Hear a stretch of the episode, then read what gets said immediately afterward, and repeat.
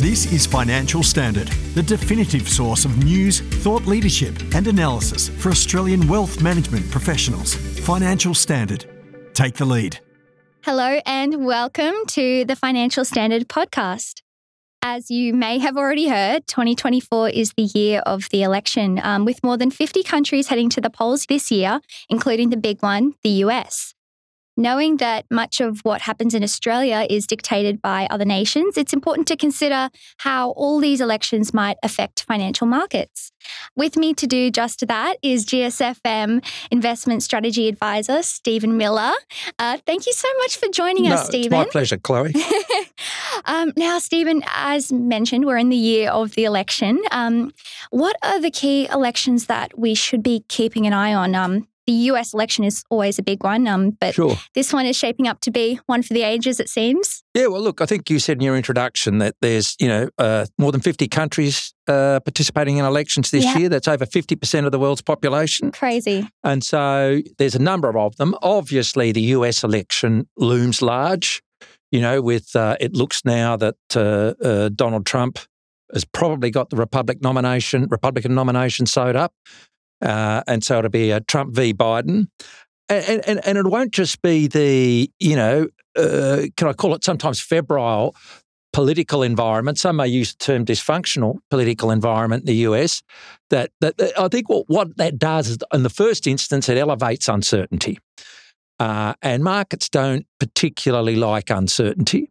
And so, you know, what that might mean is that that might be one source of volatility in financial markets, particularly as the election gets more proximate Yes. and particularly if it looks close. And of course, the implications will be different depending on who wins.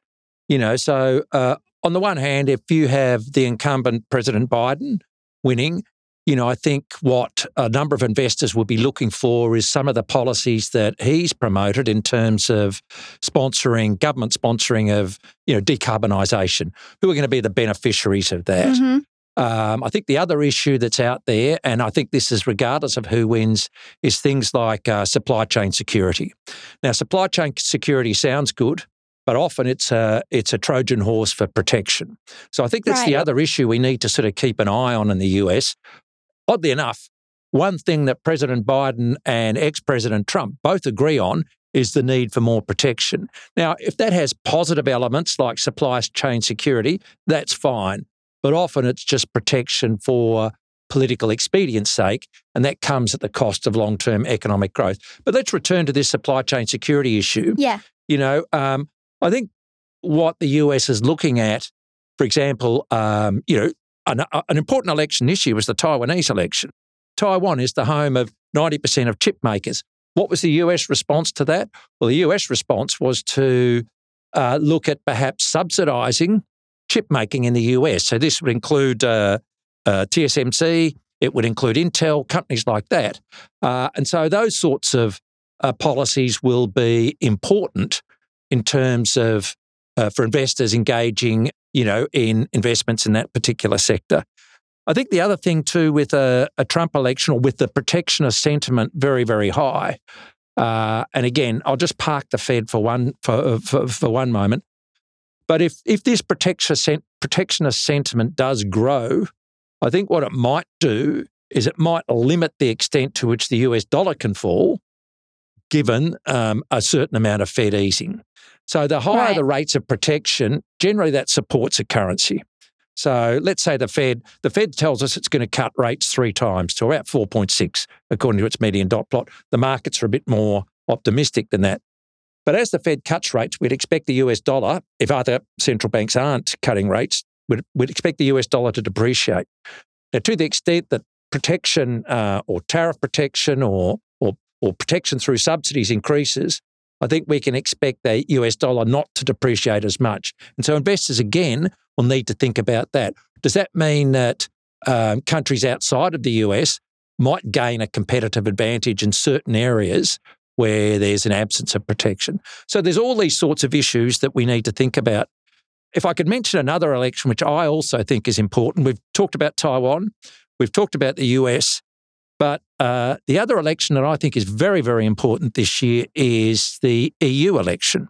So there's going to be a new European Parliament elected, I think, around about the middle of this year. Okay. Um, yep.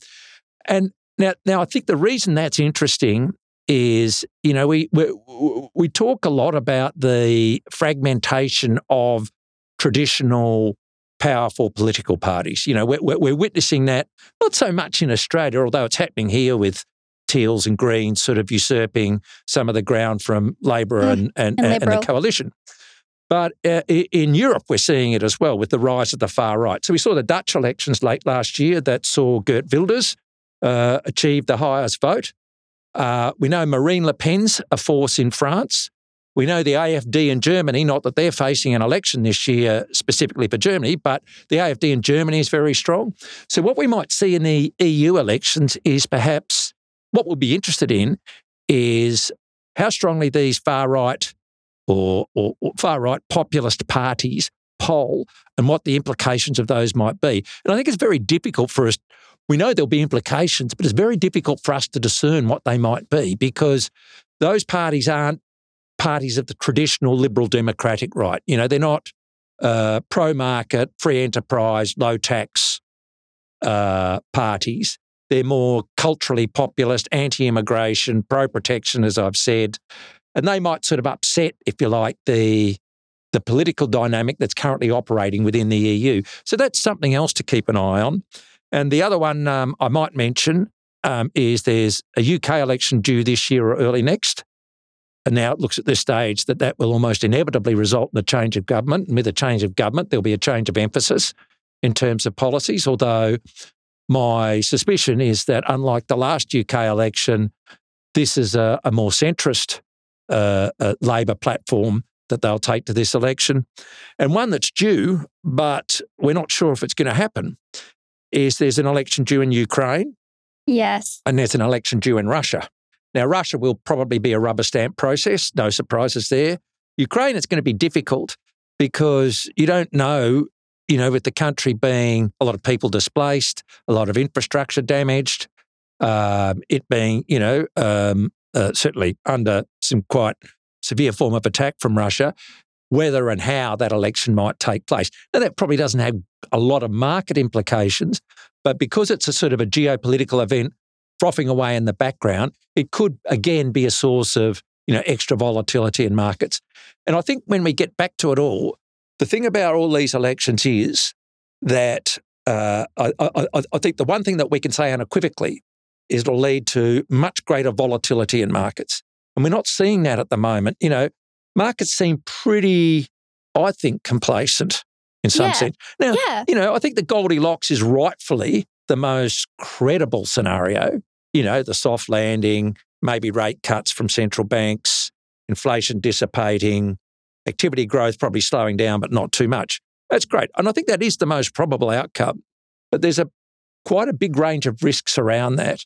And as these risks, I think, assert themselves, whether it's an election risk or geopolitical risk or what's happening in the Middle East or whatever, that's when we'll get these bouts of volatility in markets. Now, that's opportunity, but it's also, you know, it can be a little bit scary for investors sometimes. And those shifts in sentiment that result from that can, uh, can bring big shifts in the prices of financial assets. So I've given you a lot to unpack there. Yeah, uh, absolutely. But, Thank um, you. You know, there is a fair bit to think about, I think, for investors uh, at this point in time when markets look pretty good, when the soft landing looks likely, because we know what often looks likely in January or February is not what happens for the rest of the year. So that's why I'd, I'd, I'd caution, I'd, I'd urge some caution.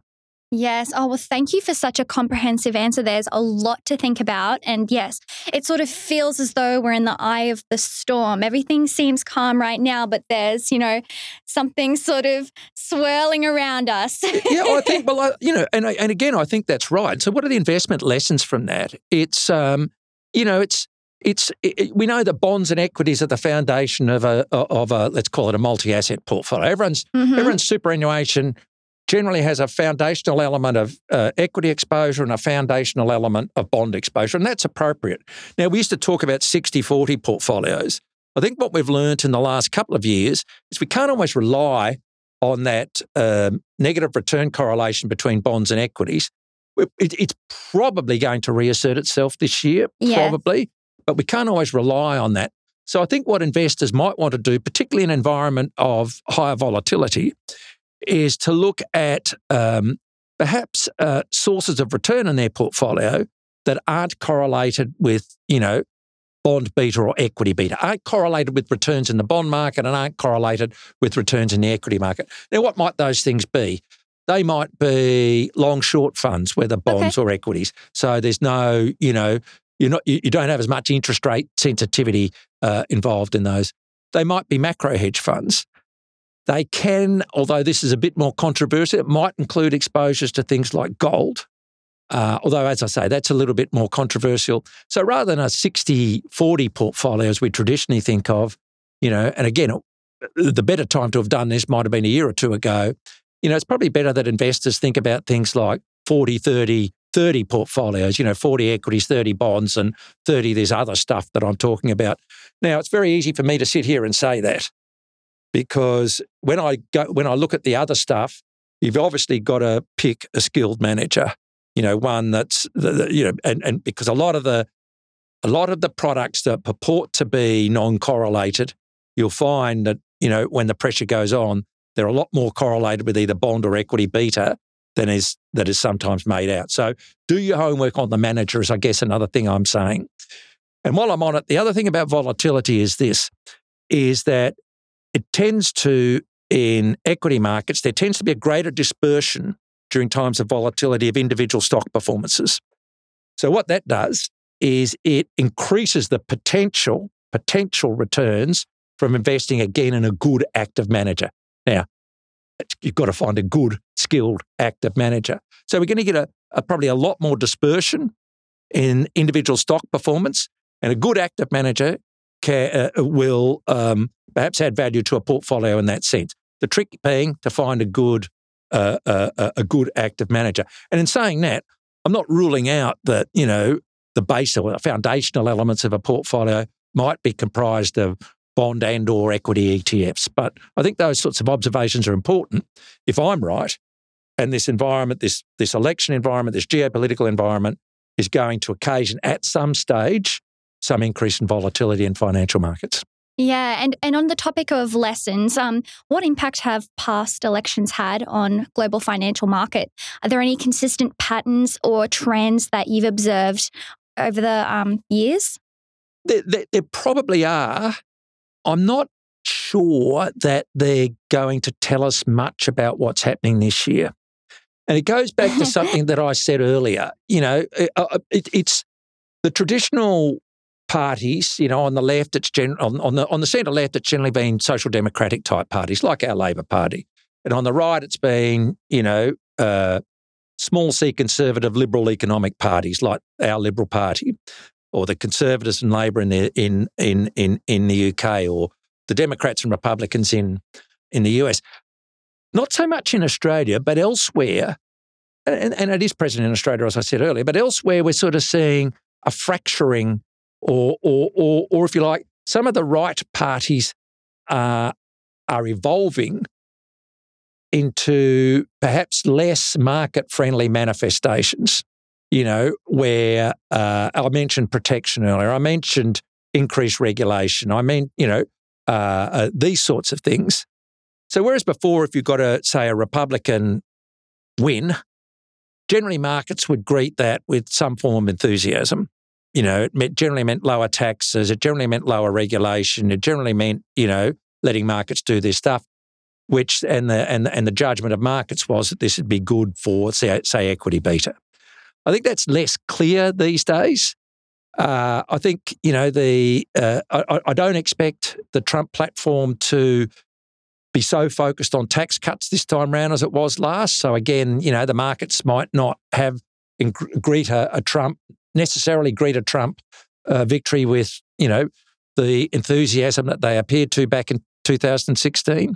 I think Europe it's even more pronounced because, as I mentioned, those right wing populist parties in Europe are not market friendly. They're not. Uh, uh, they, they, do have a, a greater proclivity for uh, regulatory intervention. So it's not clear that even we've, we're seeing that uh, traditionally you would have seen so called right wing parties, markets greet that with some enthusiasm. I'm not sure that that's going to be true this time around. Wow. Um, so that could be a difference. Uh, I'm not sure that they'd necessarily. I, I, don't think markets would be too troubled by a Starmer government in the UK. I don't think uh, they'd be too troubled by a Biden administration in the US. I don't think they'd be troubled by a Trump administration as well. I just think markets would be. They're going to be a little bit more non-traditional in their reactions to what might um, unfold as a consequence of these elections. So you're right in saying, you know, the past, there are some sort of broad trends we can discern from the past. I'm just less sure that they're applicable yeah. uh, in 2024. That's so interesting. So it seems like we're entering a whole new ball game. Like yeah. uh, that was it Mark Twain that said the past never repeats itself, but it rhymes. It often Yes, rhymes. something like so that. something like that. So I mean, it's interesting that you think that it'll be completely different this year. So I wonder Well, how it'll completely play out. different might be Yeah, it might be too strong. overstating it, but yeah. but I think you know there, there are nuances that investors should take note of, rather than mechanically apply some of the um, consequences of what we've seen in terms of elections past. yeah, Yep. And there, and there's a growing. I think there is a growing. You know, we're no longer in that sort of what used to be called a long time ago the Washington Consensus. You know, we're no longer in that. Uh, you know, you know uh, uh, regulators are increasingly emboldened. Now that can create opportunity, but it also can create um, some negativity as well. You know, I talked earlier about government spending on decarbonisation. So there's going to be some winners there. You know, yes, yeah. um, government spending on securing supply chains. There's going to be some winners there.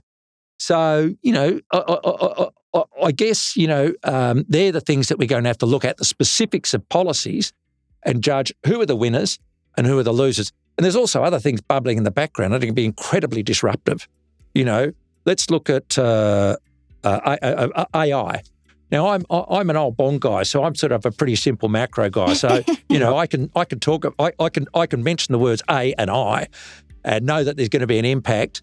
But it's going to be uh, it, it's going to uh, uh, hugely assist, as we've already seen. You know the performance of some stocks, uh, but it could be quite disruptive for you know another set of stocks that aren't equipped to or companies that aren't equipped to uh, capture uh, the benefits of AI and will suffer the disruptive consequences of it. So, you know, there's all these other things happening as well.